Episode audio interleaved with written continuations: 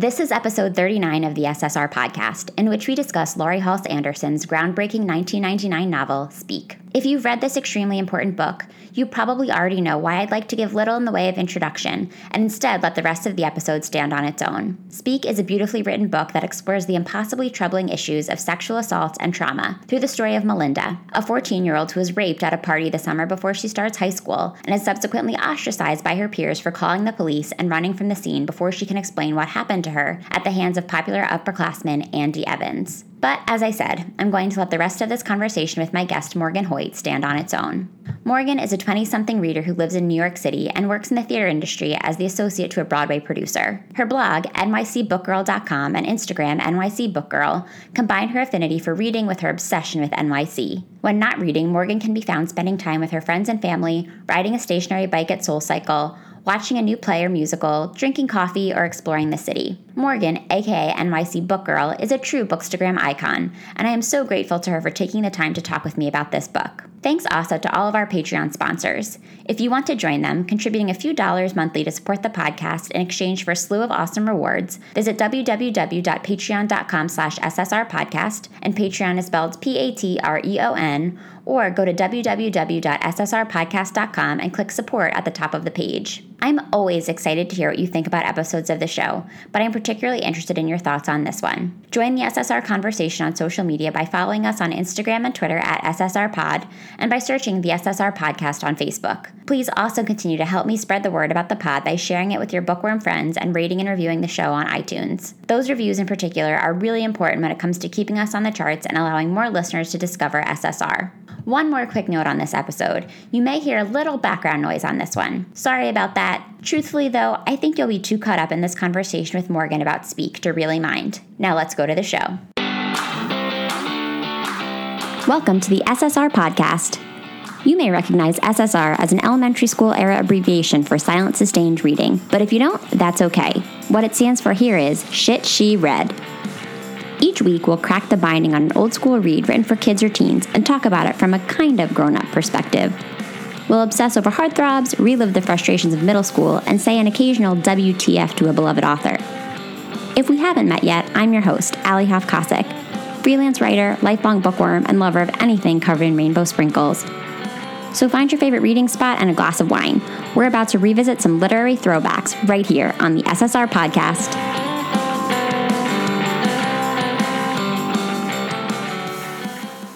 Hi, Morgan. Welcome to SSR. Hi, thank you for having me. I'm thrilled to have you. I know the world knows you as NYC Book Girl, and I'm honored to actually get to talk to you as Morgan. Yeah, I'm so happy to be here. Happy to be NYC Book Girl and Morgan most days.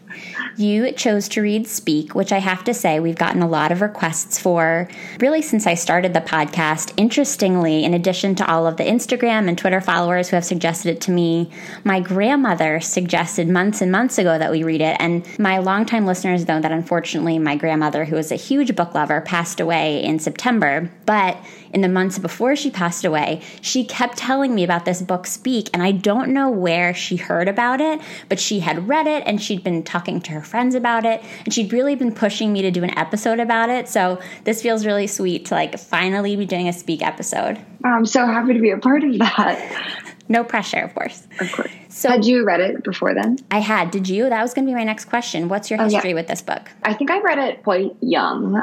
I discovered it, I'm pretty sure, through my school's librarian, who was awesome. His name is Mr. Walls. I think he still works at Kent Place, which is the school I went to in New Jersey. And I'm pretty sure he recommended it to me and just described this interesting high school story with kind of a free verse feel to it. And I picked it up, and I think I was a little young to understand fully the themes. I got a lot more out of it this reading, but I remember being so moved by the story and by the way that it was told and the inventive way that she tackles putting this difficult story together. So I was really happy to revisit it, especially with the memoir coming out in March. Yeah, I was young to read it as well. I want to say I was probably in like fifth or sixth grade, which in hindsight and reading it now as an adult feels so young. Mm-hmm. I think I was 10, and that feels really young for this story. And I, I think there's something good about having access to a story like this when you're young because you get a chance to read it and sort of process it yourself. Maybe at a point that it doesn't feel like it has to be so taboo, like you can just kind of absorb it. But at the same time, I think I was almost too young to even be able to ask questions about what was going on in the story. So I think maybe 11 or 12 is for me, I think like the sweet spot because I think there's something to reading it really young. So it can be your entry point to this kind of a story, but maybe being like old enough that you can actually converse with somebody about it would would have been better than my experience. Right. I feel the same way. And I think that when you get closer to 11 and 12, you're closer to Melinda's age. Um, so that story becomes a little bit more accessible and that you know that feeling that's coming of leaving eighth grade and going into high school. Uh, whereas I think I was in fifth grade. And so high school was so foreign of a concept for me that I couldn't even wrap my mind around the setting of it, much less the content. Yeah. And it's hard to figure out what the norms are supposed to be in high right. school. When you're in fifth grade, as terrible as it is, it might seem to you that these big, scary things might actually happen somewhat on the regular to kids who are in high school. Um, and the closer you are to it, I think maybe it, it would read as more upsetting knowing that this doesn't really seem like it's supposed to be right. Right. Certainly, from this perspective, many years later, it's definitely very upsetting. Definitely very upsetting. I think we are just going to establish a trigger warning right now, and Morgan and I chatted about it a bit off mic. But for those of you who have read this book before, or even those who haven't and are just aware of it, you probably already know that Speak dives into some really heavy themes. It is a book about a freshman in high school who experiences a terrible sexual assault um, the summer before she starts high school, and about the trauma that she experiences in the months after that incident. And there are moments where it's very graphic about the rape itself. Um, and then there are also just extremely, extremely upsetting moments throughout the entire book where she's working through this trauma that I think people can relate to, regardless of the specific experiences that they've gone through, um, can relate to some of those moments. So I just think we need to be honest from the beginning that this is a hard book to read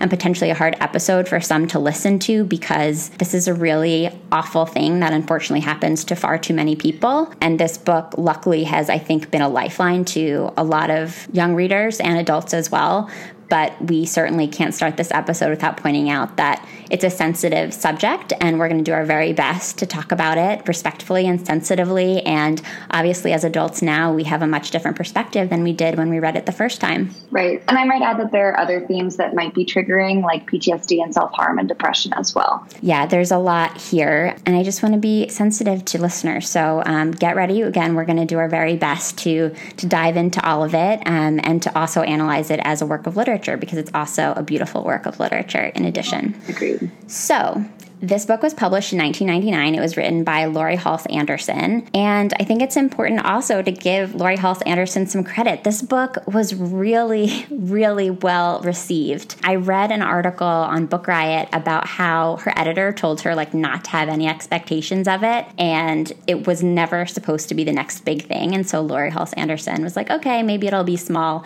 But it was really because librarians and teachers and booksellers latched onto it that it did so well. So shout out to all those librarians, booksellers, and educators who championed it from the beginning because it won so many awards and has continued to sell and be extremely important to so many people. It was the 2000 ALA Best Book for Young Adults. It was a 1999 National Book Award finalist. It won the 2000 Printz Honor. So it got a lot a lot of acclaim um, and well deserved. There was a 2004 film adaptation that I had never seen before, but now I want to watch, starring Kristen Stewart. There was a graphic novel that came out in 2018. This year is the 20th anniversary of the book, so they're doing a 20th anniversary edition. And as you mentioned, there's a memoir of the author coming out that is called Shout, which I love as a companion to Speak. So cool. So that's kind of the history of the book. And I guess we just start with first impressions. How did you feel picking up where you left off with Melinda years ago in those first few pages with her? I felt so struck by how young she is. Um, I don't think that that was something that had affected me as much when I read it the first time, but she is so at the very beginning of her experience of life. And it's heartbreaking to think about how young she is when she's going through all this, especially because of how isolated she is in her experience of it. But the setting of high school is so strongly defined um, in the lists of like lies they tell you about high school and in the ways that she interacts with her teachers and her lab partners and her peers. Um, and I just again and again was reminded of the fact that she's got to be 14 or 15. I don't know if they ever say her age, but she has to be incredibly young to have gone through something so painful. I think she's 14 because 14. I remember reading that she was 13 when the rape took place, which is extremely upsetting. She's 14, entering high school. She is feeling like an outcast almost immediately. And I think one of the things that I appreciated most about the book is that obviously Melinda's story itself is a very traumatic and unique one, but it's told against the backdrop that feels extremely familiar to so many of us. Like the structures of high school, as you mentioned, these lists of rules that they tell you. There's kind of this comic relief running through the whole book where the mascot of the school keeps getting changed changed. Mm-hmm. The school board seems extremely involved in everything that the school does, and they keep changing the mascot because each one that they choose is extremely controversial. So that's sort of like, I think, the typical ups and downs of a high school career that you experience, even if you haven't gone through the things that Melinda did. And aside from that, you have the lunchroom drama, you have the teachers that are difficult, you have being uncomfortable with your lab partner, and just kind of like seeking a place that's yours. And so I really liked that the the book demonstrated that Melinda has gone through this terrible, terrible, unspeakable thing. But at the end of the day, she's also a 14 year old that has to get up and go to school every day and find friends and go to biology class, which she hates, and deal with teachers like Mr. Neck, who is the worst the absolute worst. Yeah, I completely agree. Uh, the inclusion of her report cards at the end of every of the parts also is such a familiar thing. But then, of course, Laurie puts those little twists on it of including things like social life and Clothes. things you wouldn't necessarily, yeah, receive grades on in a report card. Yeah, and I think that this is just a, a strong example of how when you are a survivor of some assault of this kind, you have to return to real life the next day and the next week and the next month. And for Melinda, that's what real life is. It's high school, which is a painful place to be in and of itself sometimes. So. Yeah, even under the best of circumstances, high school right. is unfortunately really difficult. The format of the book, I think, is also worth pointing out. It's told in this sort of disjointed diary format. And this sort of disjointed, nonlinear format, I read a bunch of interviews and a bunch of articles with several teachers and professors and researchers and experts in, in the world of trauma who were speaking to the fact that this format allowed Laurie, the author, to demonstrate this state of trauma that Melinda's brain was in throughout the course of the book because we don't actually find out what happened to her until about two thirds of the way through. So the fact that the story is structured in such a way that it feels like it's nonlinear. It feels like things are sort of out of whack. The style is sort of like the best way that the author could show what was actually going on in the main character's mind. Did that occur to you while you were reading it? Because it didn't really occur to me. When I was reading it, I was just like, this is a diary format, which was something that I was very familiar with as a kid. So many of my favorite YA books when I was growing up were told in these unique formats. But taking a step back and reading what these experts have to say, I totally understand that this was almost like a showing, not telling technique mm-hmm. that the mm-hmm. author used because she did not reveal Melinda's experience until very late in the novel. Right. I read an interview with a journalist who compared the tone of this book to being like the blogging tone that we expect nowadays. Yeah. Um, one that I'm very familiar with. And Laurie, the author, made some sort of joke about how they didn't even have dial up installed until 99 or something in her house. But I think that we take what we feel as that veracity of blogging for granted nowadays, where that space where people can be really honest and be themselves so easily, and everyone has access to that. And this felt to me like that, but locked into somebody's brain. So in 99, if you were going to tell so personal a story, you'd have to do it in a way more public manner. You'd have to go on TV or you'd have to go on radio or you'd have to write a book or something about it. So we are lucky to have that feel of a space online where you can be yourself and be honest. But I feel like Melinda is trapped into this diary almost where she has no place to share her thoughts or to hear those of someone else that might be like hers. So I thought that was interesting. And then the other thing I love about this feeling like a diary is her use of nicknames, which is definitely something that I know a way that I kept track of people in my life in high school. We had nicknames for like my high school chemistry teacher and everyone in our school, and some of them were terms of endearment and others were not.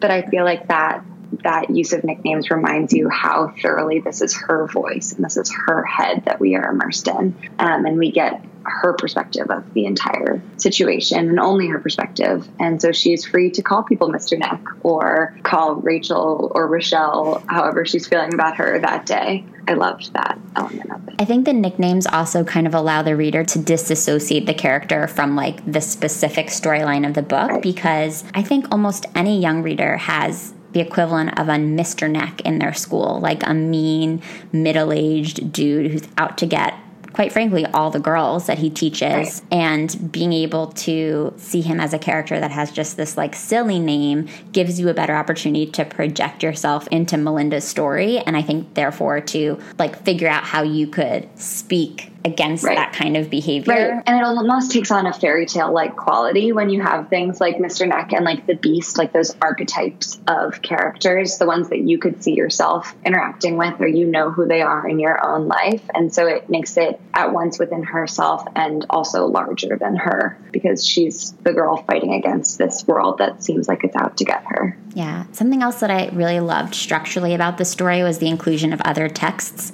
So there's a mm-hmm. lot of mm-hmm. references to Maya Angelou, of course, who is particularly powerful to Melinda's journey at the very end, which we'll talk about. But my personal favorite reference was to the Scarlet Letter, which this Mine might too. be weird to listeners, but I actually loved reading the Scarlet Letter in high school. It was probably my favorite required reading that I had to to take in as a high schooler. And the fact that Melinda so latched on to Hester and really identified with her, which totally makes sense. I loved that we picked up on that thread throughout the story. I completely agree. I did not love The Scarlet Letter in high school. I read it every page, but it was one of my least favorite books that we read. But I feel like this book also at once ties into the average high school experience. If you went to high school in America, you probably read the Scarlet Letter at some point in some assigned reading, or you studied it at least if you didn't read the book. Yeah, you were supposed um, to. yes, exactly. But I feel like the Scarlet Letter has been brought up more in the last few years in popular culture as an example of the kind of women shaming and victim shaming that we see uh, especially by patriarchal societies. And so I think that Laurie, the author, is almost prescient in her use of it because it, I don't remember in 1999 it being discussed in such a way, but she ties together Melinda and Hester's stories in a way that's so now so current, seems so right and it seems obvious today, but I don't think it would have been 20 years ago. I pulled out a quote that says, I wonder if Hester tried to say no. She's kind of quiet. We would get along. I can see us living in the woods, her wearing that A, me with an S maybe. S for silent, for stupid, for scared, S for silly, for shame. And she thinks that, again, well before we actually know what happened to her. And that's when you start, at, at least that's when I really started to think about what had happened. And I had read this obviously years ago, and I, I kind of knew what I was getting into. But I think that quote in particular really sort of made me sit up a little bit straighter and realize like exactly what was about to go down and the kind of flashback that we were going to get. I also think that that section where she visits the Scarlet Letter shows how smart the author is at guiding young readers through how to access this text because she makes jokes about symbolism and about how extreme their discussion is of symbolism and how the teacher kind of beats it to a pulp. But her symbolism is so strong. Obviously, it's one of the most beautiful parts of her writing. And I think that, that if you're 11 or 12 or 10 or however young you are when you read this book, that kind of draws your eye to like, oh, symbolism. I remember that word. And then you start to notice it as you go on through the rest of the story. Generally, I think she strikes a really healthy tone in the book, mm-hmm. especially because we are dealing with these really heavy themes. And I think. Mm-hmm. Again, you and I read this book when we were really young. We probably didn't absorb a lot of the heavy stuff. We knew that Melinda was in a really bad spot and that something terrible had happened to her. At least I did. I don't want to speak for you, but that was definitely what I picked up on. I probably had a vague idea of what rape was at that point and knew that it was unacceptable and the worst thing that could happen to anyone. But I think that at any age, the way that the author has designed the book to have moments of wit, as you mentioned with the symbolism, sort of the book having a sense of humor about its own symbolism, its own techniques. I think it just strikes really healthy balance where you can read these really heavy heavy themes, but there's a little bit of a sense of humor, um, some wit sprinkled throughout the book, which balances out the dark stuff really nicely, especially for those younger readers. Right. I think that we can talk about this later as well, but she's intelligently useful of being blatant in times where it's necessary, in times where she says things like, it was not, as Melinda, she's saying, it was not my fault. I said no. I am not the the reason this happened, nor did I deserve this. And I think that that use of clear language is really important. I was thinking about this in the chronology of when I read it and what my like sex education would have been like, and I think this must have been the first time that I visited those themes of a woman's role in a sexual assault or lack thereof. I think that when she is clear, it's purposeful as to why she's being so opaque with her language as to what is right and what is wrong. And then other times it's up to your interpretation of what's important in that moment of the story or what she's doing with her tree pictures or things like that. So I think that the author just guides a reader, especially a young reader, very smartly through what the lessons are that you absolutely must take away from this book and then what you're for you to interpret. There was a story on Bustle, I think in 2017, that I read, and maybe you came across it in your research as well. But it features interviews both with Laurie Halse Anderson and the now editor of Speak. And one of the things that struck me most, um, well, there were two things really that the editor said that really struck me. The first being that Speak is so not about the physicality of rape, which really fascinated me because then I thought back and I actually looked physically back at my book and I realized that the flashback scene in which Melinda actually experiences her assault really is only about a page, a page and a half, which I think serves two purposes. One, it allows, I think, maybe a younger readership to take this book in without parents even more parents banning this book because unfortunately this book has come under a lot of censorship but i think the fact that it's not it's not an extended descriptive rape scene where you watch physically what happened to her. I think that creates a bigger readership for this book. Maybe more parents are inclined to let their kids read it. But I also think that, as you said, it allows you to interpret a little bit more about what the broader experience for Melinda is like. It's not just about that one terrible, terrible, terrible moment. It's about everything that came before, everything that came after. So I think that's a really interesting point. The other thing that I thought was really interesting is that we meet Melinda a few weeks, a few months after this has happened. And so we meet her as a fully formed human who, yes, has experienced this terrible thing, but also has, as you mentioned earlier, had to go on with her life. And so, in that way, she immediately isn't reading as a victim. Like, she's a girl who has had to pick up the pieces and march forward. We're not meeting her at the very, very low point in the middle of her assault. We're meeting her at a very low point as she's continuing to navigate all of this. But I think Laurie Halse Anderson does a really great job of showing that this isn't something that has had to define her. Yeah, I completely agree with that. I think that what you said about the physicality of the rape scene, rape description, is so interesting because so much of the experience of this book is very physical, but none of it has to do with that exact memory. It's all about the way her throat scratches when she hasn't used her voice for hours or days, or the way her lips scab when she chews on them so much that they crust over or are causing her pain, or the way that she like slightly mutilates her body with paper clips and other incredibly painful images that Laurie Halse Anderson brings to mind, but she chooses not to use any of that in the rape description scene. And I think it, it does exactly what you were saying. It serves to make it so that you can read this book at 10 and take something away from it and not have it just be a traumatic memory. Yeah, I think if you read this at 10, about the age that you and I would have read it, and there was an extended flashback to the assault, mm-hmm. that probably would be the only memory that you had of this book. Whereas my memory of this book is actually one where Melinda is very resilient and fights mm-hmm. through a lot. So I think that's a very important distinction. Right. And Laurie Halse Anderson actually calls this resilience lit. Um, she's know, created this that. category. Don't you that. love that? Yeah. So fun because a lot of other scholars, literature experts call this trauma literature or problem literature. And so I love that Laurie Halse Anderson. I keep meaning to call her Melinda. It's so interesting. I keep I wonder what right. that's about. I keep switching like Laurie Melinda as as the words are coming out of my mouth.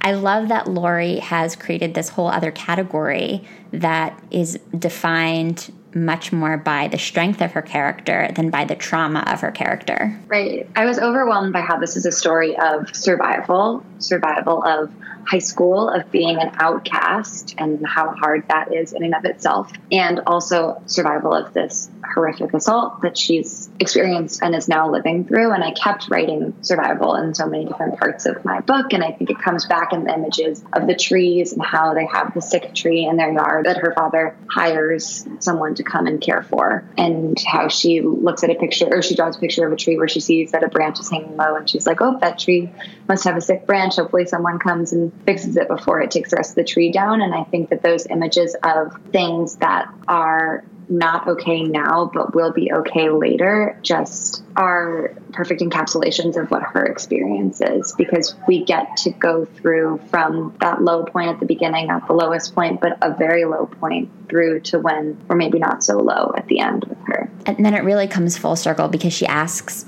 I can't remember if it was her mom or her dad, but she asks one of her parents to bring home seeds. So now it's not just about tending to the sick tree that's already in their yard, but it's about planting anew and like really starting fresh. So her progression was from like helping her dad to take care of the yard, trying to make things a little bit healthier. She chips away at that for a while and then she asks for new seeds and wants to like really create her own garden and bring things fresh. And the fact that she then chooses working on her garden and tending to it over helping her toxic friend try to solve yet another social climbing problem of decorating for the prom, a prom she's not going to get to go to or participate in or reap any of the benefits from. And that's like her moment. For me, that was her moment of reclaiming herself and her time and her self worth as a friend, even if she doesn't have any friends to enjoy said self worth. And she chose gardening and growing new things over that. I think that's a lesson that we can learn from, or at least that I can learn from even as an right. adult, because it's so easy to always accept every invitation mm-hmm. and agree to help everybody else all the time.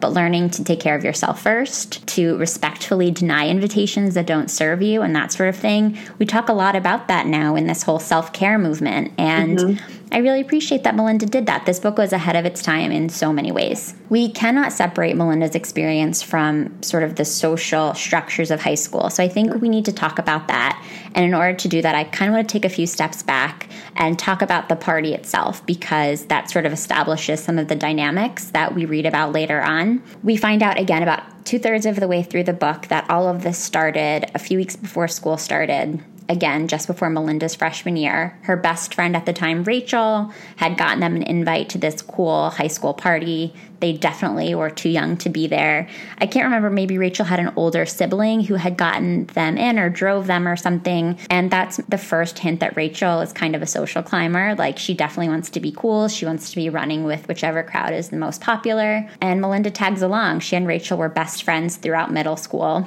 And she gets there, and you can tell she's definitely like the shyer of the two. And she hangs back and gets a beer because that's what you do when you go to a party. I was not somebody that ever drank in high school. So for me, like I couldn't even imagine being an eighth grader at a high school party. The thought of going to that kind of a party as a senior in high school would have completely freaked me out. I completely feel you on that. I had so the opposite of that experience where whenever I did drink in high school, it was with 10 friends in someone's basement and someone's parents were probably home, whichever cool parents it was. So it was always very safe and very comfortable. And I watched the trailer for the Kristen Stewart movie, which I didn't know existed, but I've heard she's incredible incredible in it, 13 year old Kristen Stewart. But there's the scene of the party. There are a lot of scenes in the party cut into the trailer, which I thought was interesting because of how little we know about the party at the beginning of reading Speak. But clearly, that's something, an image they were using to draw audiences in but there's a moment where she is standing there so small, so young, tiny, and he, the after playing Andy, puts his hand on her waist just to move her out of the way, and that was such a physical moment for me of watching this tall man, an almost 18 year old man, if he's going to be a senior in high school, touch this small girl, even in the act of just moving her aside before any of it becomes threatening it already felt so ominous just to see that one visual interpretation of that moment. Even now, as a grown woman, when I'm somewhere and a man does that, especially when you're out mm-hmm. at a bar or restaurant, you live in New York, you know how it is. If, if you're out somewhere and a man puts his hand on you and like physically moves you, it makes me sick to my stomach. And right. I was an extremely shy kid, so I probably never would have found myself in this kind of a situation. But knowing how I feel about being touched that way as, a, as an adult, I can't imagine how uncomfortable it would be for a child. She's 13 years old. Because it feels like an assertion of dominance, even when it's just someone pushing you on the subway platform or walking by you to get to the bathroom in a crowded bar or something like that, where you're reminded of their physical presence in the world and their physical strength that may or may not be able to be held over you at some point. It didn't read quite as ominous to me in the book. I don't know if you mm-hmm. experienced that, but I think part of it is that we are reading it through Melinda's eyes. And she is new to the school. She's nervous about being able to make friends. Obviously, she's hoping to have some social capital. She has this friend who wants to be popular. She's had a few beers because she's nervous, and, and that's quite frankly what you do when you're nervous at a party and the beer is there. It's probably really cheap beer and goes down really easily. And this boy, a soon to be senior, comes and finds her and talks to her and is quite frankly really charming. So even though I kind of knew what was about to happen while I was reading the book, Andy as a character didn't read as ominous to me in the book, whereas, as you said in the trailer for the movie, you really feel that fear more. Right. I agree. I feel that it's in the moments after the assault that were given in the book that he becomes that ominous it or beast or monster in her world. But I think that it goes to prove the point of if at any point in an encounter you say no, it's rape, it's assault. You can say no at any moment. You can say no at the when you meet them, you can say no when you are in bed naked with them, and it is the same binary scale of that is assault. Um, so I think that in Melinda's eyes, he is charming in those moments, and she is interested in him, but it becomes something so much more than that, something so much darker than that. She's not wrong for having looked his way in the first place. No, it felt good good to get that kind of yeah. attention. And he's kissing her, and at first things seem to be okay, and she's not upset by it. And then it turns ugly and scary really fast. Um, he starts to get a little bit more intense with the way that he's touching her. She says no, she says no again. And I think everybody listening can guess what happens next. He forces himself on her as she's continuing to say no. He covers her mouth with his hand and rapes her and she's left in the woods. I believe they're in this wooded area. Um, and as you said, at that point, he becomes this beast and becomes extremely dismissive of her, kind of like laughs about it a little bit. He's conquered this very young girl. He goes on later, I think, to call her fresh meat, and that's definitely how he seems to regard her in that moment. And she's left alone and scared and doesn't know what to do. And her choice, which I can't imagine there being a better choice at this point, was to call 911. Um, you grow up thinking and being told that anytime something goes wrong, you call 911. I remember that being like the first lesson that you learn as a kid. And so that's what she thought to do. She couldn't she couldn't verbalize what had happened. Who knows, maybe she had never even been taught about rape or assault. Like we don't know what her background was. She just knew that something very wrong had happened and she called the police. And I think that that's a power move on her part. Yeah. I know it comes from a moment of probably not being able to see straight or think straight. And I think that the first number I was ever taught to dial on the phone was 911. Mm-hmm. That and my mom's cell phone number. I feel like those must have been the things that I first memorized, but it's clearly so ingrained into her that even in this moment of fight or flight, her hand probably dialed before she even knew what she was doing. And it's upsetting that she isn't able to follow through on that moment um, and stay for when the police arrive, and that instead she runs and walks all the way home, which we're led to believe is quite far from where this party is being thrown in the woods somewhere if her friend's brother had to drive them. But it's it's such like a moment of hope almost that she's going to call the police and get the redemption for this horrible crime that's been perpetrated against her. And the voice on the other end of the phone prompts her to tell what happened and basically says like we're sending officers now, we'll be right there. Can you tell me what happened? And as you said, she kind of like locks up and can't express what happened. She runs away, but because the police show up, the party is broken up I think the implication is that people were arrested and really were in trouble because obviously there was underage drinking and a lot of other things going on. There were a lot of other things going on that the police didn't even know about clearly because Andy Evans should have been arrested. But the reason that Melinda is then starting the school year as an outcast, as she describes it, is because everybody sees her as the girl who's broken up this huge party. And I think we're led to believe that like almost everybody who was anybody at the school was there. So, so many people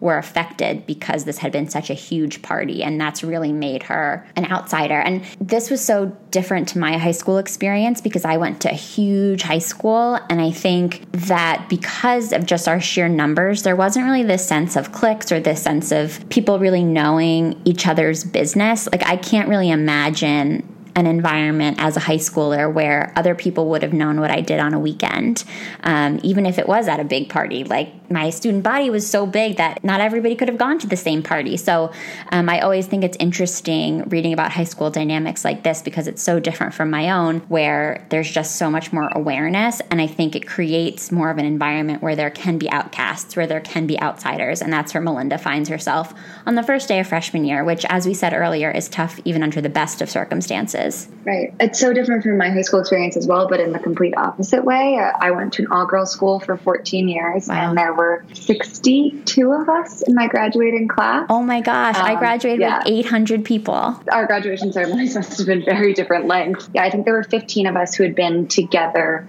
that entire time. And then an additional 45 who had come in and out over the course of the years. So everyone knew everyone's business without a doubt. You knew everything about everyone and you knew what they'd done in like eighth grade when you were a senior, things like that. Because I think it's hard to move past things in your past in high school when people are there to track what happened the whole time. But we were very sheltered. It took I think, through a few years of high school for us to become independent and to think about going to parties like this, where there would have been upperclassmen uh, four years older than you, things like that. We were very isolated within our grades and our, or our, within our grades and our friend groups that existed within those grades. So cliques were a big part of the experience, but it was a 13 year old me wouldn't even have known to picture a party like this that existed outside of the TV screen. Yeah, it feels so. very teen movie, and the way that they show it in the trailer for the movie looks very teen. That. Well, and I, I also think it's interesting because the way they show it in the trailer for the movie is inside, um, which I think amplifies that feeling of being cramped and being trapped in a crowd but not being able to say anything. But it seems to kind of disregard that important imagery of the woods and the trees that she's surrounded by when she's outside for the act itself that the book chooses. So yeah to focus on. So after she started school, there are two key classmates and her relationships with them that I think illustrate the journey that she's going through. And I think if we can talk about those two, we'll capture a lot of the other themes and a lot of the other experiences that Melinda goes through throughout the course of the year because this book does encapsulate a full school year. It's told um, in terms of the four marking periods, which was a fun throwback. I haven't thought about a marking period in a long time. So there's Rachel, who we mentioned before, who has been Melinda's friend for what seems like ever, but at the beginning of the school year, she is not speaking to Rachel, or rather, Rachel is not speaking to her because everybody seems to know that Melinda is the one responsible for the party being broken up. That was one thing that I couldn't quite figure out, and maybe I missed this detail, but I, I couldn't quite figure out how people knew that it was her because she ran from the scene. Did people see her on the phone? Did I miss that? I feel like they must have seen her on yeah. the phone. She couldn't have had the anonymity of being able to like place the call from her cell phone or something. So she must have had to track down a landline. At which point there were probably people who saw her do it. Yeah, all it takes is one but, person, I guess. Yes, exactly. I think that I I got the sense that this is one of those schools where rumors spread like wildfire. And so that, that feeling of walking into the pep rally or the basketball game and everyone is looking at you and everyone knows what you did after one person saw such a thing. And then all of a sudden, everyone in the school seems to know. So she's not speaking to Rachel at the outset. Rachel has found herself in this group of international students, of foreign exchange students, I think, which cracked me up. We didn't have even a single foreign exchange student in my school. So I loved that there were all of these international students. It must have made for a very cool student body and a much more culturally awakened awoken student body. This was just not my experience. And so Rachel's hanging out with these girls. She's referring to herself as Rochelle. She's smoking candy cigarettes. And again, it's details like this that offer like a little bit of comic relief because Rochelle is sort of a caricature of Rachel. I, yeah, I actually thought it was interesting when we were talking about nicknames. The people that Melinda chooses to refer to by a name other than their own, and the people that she never uses nicknames for, I feel like draws a very clear line in the sand of where they stand in her life. So Rachel in all the flashbacks is Rachel, but Rachel in most of freshman year is Rachel slash Rochelle. Um, whereas there are a few people in her life, like her art teacher, her algebra teacher, her mom, her dad, Heather and Ivy, who never get that kind of nickname treatment. And then at the end, Rachel becomes Rachel again instead of Rachel slash Rochelle, which I think shows the journey that their friendship goes on throughout this tumultuous freshman year. Yeah. So she and Rachel aren't speaking at first, and Heather becomes kind of her primary friend at school. Heather is the new kid and doesn't really know where to go to find a pal and she latches on to Melinda in the lunchroom because they're both sitting alone. And obviously, this was a necessary device for the story, but it did sort of crack me up that, like, they would have been friends even for a day. Like they clearly had nothing in common. I don't think they even would have had anything in common before Melinda went through this trauma. Like they're just extremely different people, but they become besties. Heather's really annoying. She's weight obsessed. She's extremely self involved. She immediately figures out like all the dynamics of all of the different cliques at the school and wants to make sure that she's in the best possible one. So while she and Melinda hang out for a little while, she drops Melinda like a bad habit pretty quickly, unfortunately. And it's really upsetting. I hated this whole scene. I pulled out a few of the quotes that Heather said during this like breakup that she orchestrated. She says, I mean, we kind of paired up at the beginning of the year when I was new and didn't know anyone, and that was really, really sweet of you. But I think it's time for us both to admit that we are just very different. And like, she's right, but this is awful. She also says, We were never really friends. I mean, it's not like I ever slept over at your house or anything. We like to do different things. I have my modeling and I like to shop. Ridiculous. Um, and then she says, You don't like anything saying, You are the most depressed person I've ever met, and excuse me for saying this, but you are no fun to be around, and I think you need professional help. Again, probably true. Melinda really should have been seeing somebody, but right. Heather's delivery and the way that she has led Melinda to believe that they are friends and then suddenly just drops her when it's no longer convenient is disgusting. And, and it's really because Heather's gotten in with this group called the Marthas and they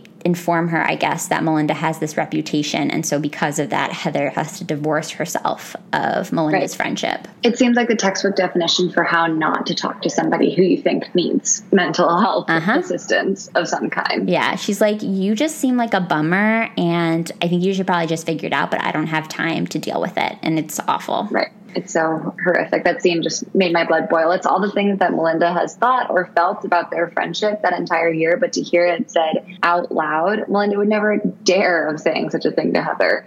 Despite the fact that Heather's maybe the worst friend. I like to think that in the last few years, as the conversations around mental health have heightened and become a little bit more mainstream throughout our culture that kids in schools are learning better techniques for how to talk to their friends and how to like spot red flags and how to communicate about things like this. So hopefully there are fewer and fewer Heathers out there, but I'm sure that before there was this broader conversation around mental health going on, I'm sure that there were so many kids who are going through different mental health struggles who were spoken to in this way by friends or classmates. And it really is horrible to think about. So then Melinda is kind of in this dead zone. She realizes, I think, at that point that she actually wanted Heather as a friend. To that point, she hadn't really liked her very much, but when you're alone, you kind of wish that you had any friend. She has Ivy, who is a member of her former friend group, who she happens to share art class with. And she and Ivy developed this increasingly more comfortable rapport over the course of the book, although I wouldn't call it one of the two like core relationships.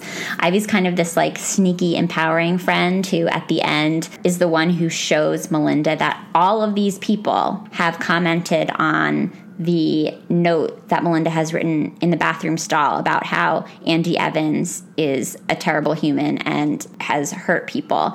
Ivy is the one who pulls her into the bathroom and shows her that there are like 10 to 15 other notes that other girls have written directly under Melinda's note. So Ivy's the one to be like, You're not alone. Like, look at you. You're bringing people together. That's powerful. And Ivy's, yeah, Ivy's the first one I think who dares to insult Andy in front of Melinda, at which point she realizes that maybe the rest of the school that seems to worship him doesn't actually feel in that way. And I feel like that's kind of one of the first moments of the unlocking of Melinda's brain and jaw and personality. Um, one of those moments that starts to free her and then accumulates in this moment where she gets to read the notes of other women on the bathroom stall because Rachel kind of comes back around later in the book because she started dating Andy. And Ivy, as you said, is the one to sort of be like, I don't know what she's doing. This is so stupid. Like, why would she do this? He's not that great. And Melinda decides that she wants to warn Rachel because clearly she's had this extremely, extremely dangerous encounter with Andy and she doesn't want Rachel to experience the same thing. So she writes her a note. She even mentions that Rachel should tell her other friend. I think she calls her like Greta Ingrid or Ingrid Greta because she can't remember which of the two names belongs to this foreign exchange student. And then she thinks that she's about to make up with Rachel. Like they're sitting in the library. It seems like they might be about to make amends. Melinda starts writing notes and sliding them over to Rachel and being like, here's the real deal. I actually got raped at that party. And at first, Rachel is like extremely upset and is like, oh my gosh, like I wish you told me. If I'd known this whole thing would have been different, I would have been talking to you all year. I'm so sorry. What can I do? And then, probably my least favorite part of the book happens. I hated it. She finally tells Rachel that it was Andy Rachel's now boyfriend who raped her and who was the one behind all of the trauma that Melinda has gone through the whole year. And Rachel forgets every sympathetic, empathetic, nice, compassionate bone in her body. She says, I can't believe you. You're jealous. You're a twisted little freak. And you're jealous that I'm popular and I'm going to the prom. And so you lie to me like this. And you sent me that note, didn't you? You are so sick. And she storms out of the library. And that was, I think, for me, other than obviously the rape flashback, that was the worst part of the book. I agree. And you can tell how little Rachel has thought about the words that she's saying to Melinda because they are, as you said, passing notes back and forth. And then all of a sudden she stands up and screams this at Melinda. So she doesn't take the time to think about it as she's writing it, but instead it just kind of spews out. It's her gut reaction. Though clearly she ends up reconsidering what it is that she's written because she's at prom with Andy, and we find out later that she has brought up what Melinda told her to him on the dance floor at prom. And after he's physically annoyed her to the point of bringing it up. But I thought that that moment is just so heartbreaking, especially because Rachel shows like a glimmer of hope of believing Melinda at first. I liked that her first instinct was to say, I'm so sorry, that's so awful. I wish you'd told me. I hate that her second instinct was to accuse Linda of being jealous, but there's a part of her that wants to care about what's happened to her friend. Yeah, I just hated mm. this whole scene. It, it made me so upset, especially because when I think about Melinda again as a 14 year old, and then picturing that trailer that we both previewed before we talked of Kristen Stewart, so tiny, so young. You can just see her having a moment of being like, oh, my friend, she's coming back. Like, she's going to understand. We're going to work this out together. Because remember, listeners, at this point, Melinda hasn't talked to her parents. Nobody even knows what's happened to her. So, in this moment that they're sharing in the library, Melinda is like, maybe Rachel could help me. Like, maybe with her help, we can talk to my parents. We can figure out what we're supposed to do here. And again, she's this very young girl. And then her hopes are just like totally shot to hell because Rachel does, unfortunately, a thing that happens all too often and is basically like, I don't know why you'd make something like that up. My boyfriend is great. It's so brave of her to finally, in that moment, be honest with Rachel. And Rachel so betrays that trust to the point where that language is maybe so harmful that Melinda would never have spoken about it ever again if it weren't for the strength that seeing what those other girls had written on the bathroom stall ends up giving her. Yeah, that bathroom stall really inspires her, empowers her because later on in the book, after the prom scene that you mentioned, Andy and Rachel break up. Andy figures out that Melinda was the one to tell Rachel about what happened at the party and he traps her in this closet that Melinda had kind of adopted as her like sanctuary over the course of the year. And the especially heartbreaking part about this moment is that Melinda has actually gone to this sanctuary to dismantle it because she doesn't think she needs it anymore. She's collected all of these items there, comfort items, and she's gone there to like take it apart because she's feeling stronger. She doesn't need to go there anymore. And as she's in there taking down her Maya Angelou posters and all of her other art, she turns around and Andy's there and he says, You have a big mouth, you know that. Rachel blew me off at the prom, giving me some bullshit story about how I raped you. You know that's a lie. I never raped anybody. I don't have to. You wanted it just as bad as I did. Ugh, it's hard for me even to read this. Um, but your feelings got hurt, so you started spreading lies, and now every girl in school is talking about me like I am some kind of pervert. You've been spreading that bullshit story for weeks. What's wrong, ugly? You jealous? Can't get a date? You're not going anywhere. You really screwed things up for me. Um, oh, I don't even like having to repeat that. Um, he pins her against the door, and this very beautiful moment. Maya Angelou is the one who she locks eyes with because she has this Maya Angelou poster that she luckily has not had time yet to take down, and she feels like she might be ready to scream. She opens her mouth. He says, You're not going to scream. You didn't scream before. You liked it. You're jealous that I took out your friend and not you. I think I know what you want. He continues to press himself against her, and that is the moment where she screams and she finally speaks. People hear her, and the lacrosse team shows up, and Andy is taken down, and everybody knows what Melinda has gone through. And it's amazing. It's so powerful. It's so powerful. She talks about being able to scream loud enough to bring down the walls of the school, which I think for a woman who has, or a girl who has felt so powerless for this entirety of this story, to feel that inside of her body she has that kind of power where she could dismantle this entire building that's been causing her so much grief the entire year, even if it's not the truth, um, is such a beautiful image. And that physically she ends up getting control over him when, at the point at which the lacrosse team shows up, she has the upper hand and she is there for herself, both with her voice and with her body. And then she's got a whole a whole gang of people to help a whole army of girls, which you gotta love too. I love it so much. An army of girls who wouldn't have been there for her earlier in the book or been there for her if they had known who it was, but they hear a girl scream and they show up. Yeah, and so in the end, her friendship or her former friendship with Rachel gives her in a very sick way an opportunity to regain her voice because it's because of this conversation that Rachel and Andy had that Melinda gets a second chance to scream at him and tell him no and make him understand that you cannot push somebody's boundaries like that. You cannot touch somebody when they say no. You cannot, you cannot, you cannot violate somebody in that way.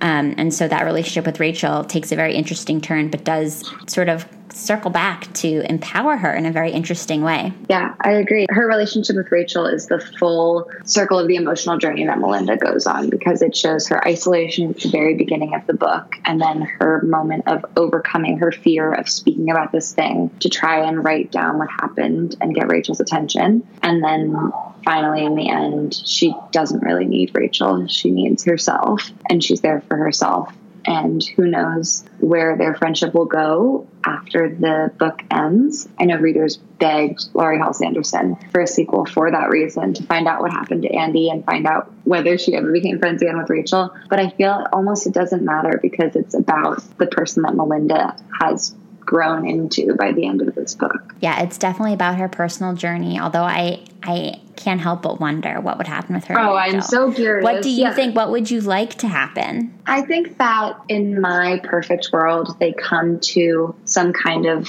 cordial way to be around each other, a way to say hello to each other in the hallway and talk about maybe the things they used to talk about. But I don't feel like Rachel deserves Melinda as a friend, at least not at this point. So I, I wish for Melinda to find the right people for her, the people who like basketball or art or tennis or whatever it is she ends up really loving in the next three years of high school and beyond that. I like to think that Ivy is her people. Yeah, I think so too. But I also think that Ivy doesn't necessarily need people. So maybe Melinda needs some other people also, people who do need people. They'll be like maybe quiet art room friends and hang yes. out in the art classroom right. um, because yeah, that's kind of where they bond. Cat. Yeah, yeah, she's like a cat. Yeah, totally. Yeah. I say that I'm like a cat, so maybe Ivy and I could be art room friends too. So, whew, um, again, there's so much that we couldn't have covered in this hour. I'm glad that we dove into what we dove into. I think we had some really important conversations about what this book really means and hopefully about what it communicates to young readers and to adult readers. Overall, coming back to this book as an adult, did it make you love it all the more or did it ruin it in some way for you? How do you feel about it in hindsight? I definitely felt like I loved it even more now than I did then. I think that at the time I was young and I was struck by how beautifully it was written and how different it felt from the other things that I'd read up until that point. And I think I liked Melinda, but I don't remember that much more from it. But now I think it's such an important story to put into the subconscious of young readers, even if they are just kind of internalizing it and not old enough to remember things, it is an important thing to live in people's bloodstreams. It feels like Laurie Halse Anderson is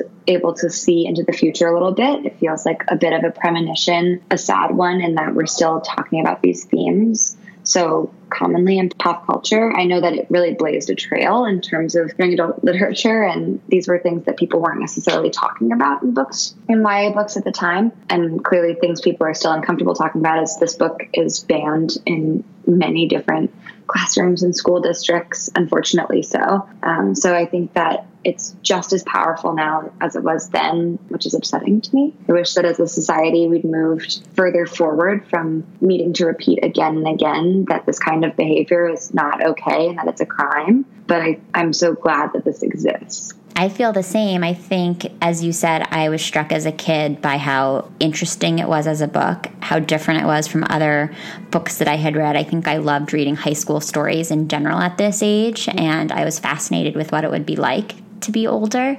Unfortunately, this is a terrible illustration of what can happen when you're older. Um, but I think that I probably internalized a lot more of like the high school drama and maybe the depression she was experiencing and maybe having some empathy for that as a young kid, but not really being able to understand what the stakes were. Reading it now, it's so colored by my personal experiences, by the experiences of so many of the women that I know, of so many people in my life, so many conversations that I've had with girlfriends, like late into the night over wine and snacks, and just like pouring our hearts out to each other and sharing some of the terrible things that we've gone through and that we've heard about, I think that has so informed the way that I read the story and the way that I feel like I can look to the future and hope that as young readers are reading this book now, hopefully they will understand it better than I did. I think in some ways it really sucks that we live in a world where little kids are aware of things like rape and assault and the Me Too movement and all of those things. Like it's unfortunate that that's had to happen, but maybe it means that when nine and 10 year olds read this book now, they'll actually understand what is at stake and it will mean more to them in a way that I was probably too sheltered to experience back in the 90s. So, all that to say, it made me love it all the more. I know how much this book has meant to so many survivors. I know personally survivors who were so touched by this book, who really saw this book as a lifeline at different points in their life. So, quite frankly, it was like an honor to read it in this way, and I hope I hope we did it some justice. It's a sensitive thing to talk about, but I do know that it's an extremely meaningful book, and I hope that it lives on and continues to educate and also like give people a sense that they're not alone. Over the past 20 years, it's had so many lives with the winning of all the awards and the fact that it keeps getting republished in new anniversary forms um, and with the movie being made five years after its publication. I think that it's gotten to have an incredible life for a book that her editor warned her was not going to be successful her publisher warned her was not going to be successful. And I'm excited to see where it gets to go next. It would be interesting to see another movie about it because I do think that the original 2004 movie was kind of quiet. Like I wasn't aware of it. I think somebody told me it was was it a Showtime movie or something. I'll have to look into it more for the show notes, but it would be interesting to see if they made another film version to see what they would do with it years later. Something I read online said that the movie itself got another life when Kristen Stewart was cast in Twilight because yeah. people were going back to try to learn who she was. And so a whole crop of watchers or viewers found it later on in life. Oh, I had one more thing that I wanted to say about it. Yeah. That doesn't fit really into anywhere that we covered, but in the course of using real high school moments. Um, I think her project on the suffragists is so interesting. Yes. And I'm a total suffrage history nerd, but Laurie Halse Anderson doesn't reference this, but the Alice Paul and the New Women's Party in 1917 silently protested at the White House. They were called the Silent Sentinels, and they stood outside carrying banners each day that said what it was that they were protesting, but they stood there silently practicing their form of civil disobedience. And then that ended up to, they were there, I think, for six weeks before they started getting arrested. And then there were prison stays and hunger strikes and a whole other series of things. But I think that the use of silence in both that movement and in this book is so powerful that I love that parallel, even if it wasn't purposeful. Thank you for bringing that up. I loved that moment. Melinda writes this report. It's an extra credit report for Mr. Neck, who is terrible. He tells her last minute and definitely arbitrarily that in order to get credit for the project, which she's worked so hard on, she has to present it orally, which she doesn't want to do because she still hasn't spoken. Like she hasn't broken her silence yet. She doesn't want to give the report. And so she decides instead to print enough copies to distribute to the class. And then she writes this whole like statement on the chalkboard about how, like, just as the suffragettes protested, exercised their rights to gain the right to vote, she wants to exercise her right to be silent, and that that's like part of what she's entitled to do, just as the women in the report that she wrote. And then she gets in trouble for that. She doesn't get credit. And I loved that too, obviously. And well, not obviously. In the end, her friend David Petrakis is like, you can't have it both ways. You can't protest for the right to be silent and then also expect to be heard, which I thought was interesting. But I appreciated both of the statements that were in there. Like, I appreciated the moment where she was like, I want to be allowed to be silent if I don't feel like speaking. And then I also like that David was like, you can't have your cake and eat it too. Like, if you want to be heard, you can't just exercise the right to silence. You also have to exercise your right to speak. So I thought each argument stood on its own really well, and I'm glad you brought it up. I love that moment. And I love that she chooses to go about it in her own crafty way as opposed to enlisting someone like David to read it aloud. I like that it's it's her moment of empowerment and creativity. And I wish that it accounted for more than a D. So I love David, but we didn't need him to be involved any more than he already no. was. Right. So am interested if there ever were to be a sequel as to what their relationship ends up being. Yeah, that would be interesting. I think I think there could be a little something going on there. He seems very respectful and smart, and mm-hmm. I think mm-hmm. that's really what Melinda needs is somebody who's going to respect yeah. her and listen to her because that's she just needs to be heard. I agree. Stepping away from speak, although I could talk about it with you all night, I'm curious, outside of this book, what are you reading now or what have you read recently that you would recommend to our listeners? And as NYC yeah. book girl, I'm sure you have plenty of recommendations recommendations? Well, it was so funny. I just read one of my most anticipated releases of 2019, Trust Exercise by Susan Choi. It comes out in, I want to say March, but it might be April. Um, and it's also set in a high school, and it is what I finished most recently before this. And so I love high school stories too. I loved when you said that because I I think that as a kid I was drawn to that, and even now I'm drawn to that. And trust exercise also plays with toxic masculinity and men in power exercising themselves both mentally and physically over women and and boys like and young students. So I would definitely recommend it, especially it deals with a performing arts high school. So if you're a theater nerd like I am, it is a great book and has some great twists in it and it's written really creatively. Not in the same way that Speak is, but that same amount of creativity goes into her prose. So definitely recommend that. I feel like now I just need to read some more high school stories. February could just be a month of high school stories and nothing else. Yeah, that would be fun. Yeah. Well, I'll include a link to Trust Exercises, which now I really want to read in the show notes, along with a link to Speak. I would highly recommend this for anybody listening, especially for women who haven't read it in years. I guarantee you it will be a much different experience. I think a much more powerful experience reading it now. I will also include a link to Morgan's blog, NYC Book Girl. If you haven't checked it out yet, please do. Make sure you're following her on Instagram. She's one of my favorite follows. I love your Insta stories. They're great. They make me wish that I was still like going out late in New York and like doing cool Thank New York so things. because in addition to reading great books, you also do some really cool things here in the city. So check that out. Morgan, I'm really grateful that you decided to join us as a guest. Thank you so much for this thoughtful conversation. Thank you so much for having me. I really enjoyed talking about this with you. Bye. Bye.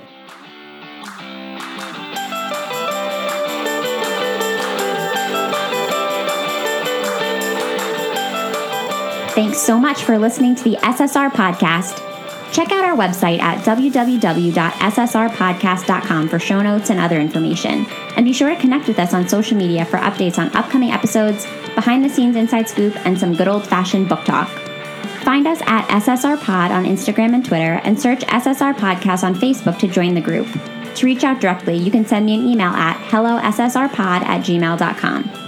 If you're loving the show, it would mean so much if you could subscribe, leave a five star review, and share your thoughts with a comment. And don't forget to tell your friends too.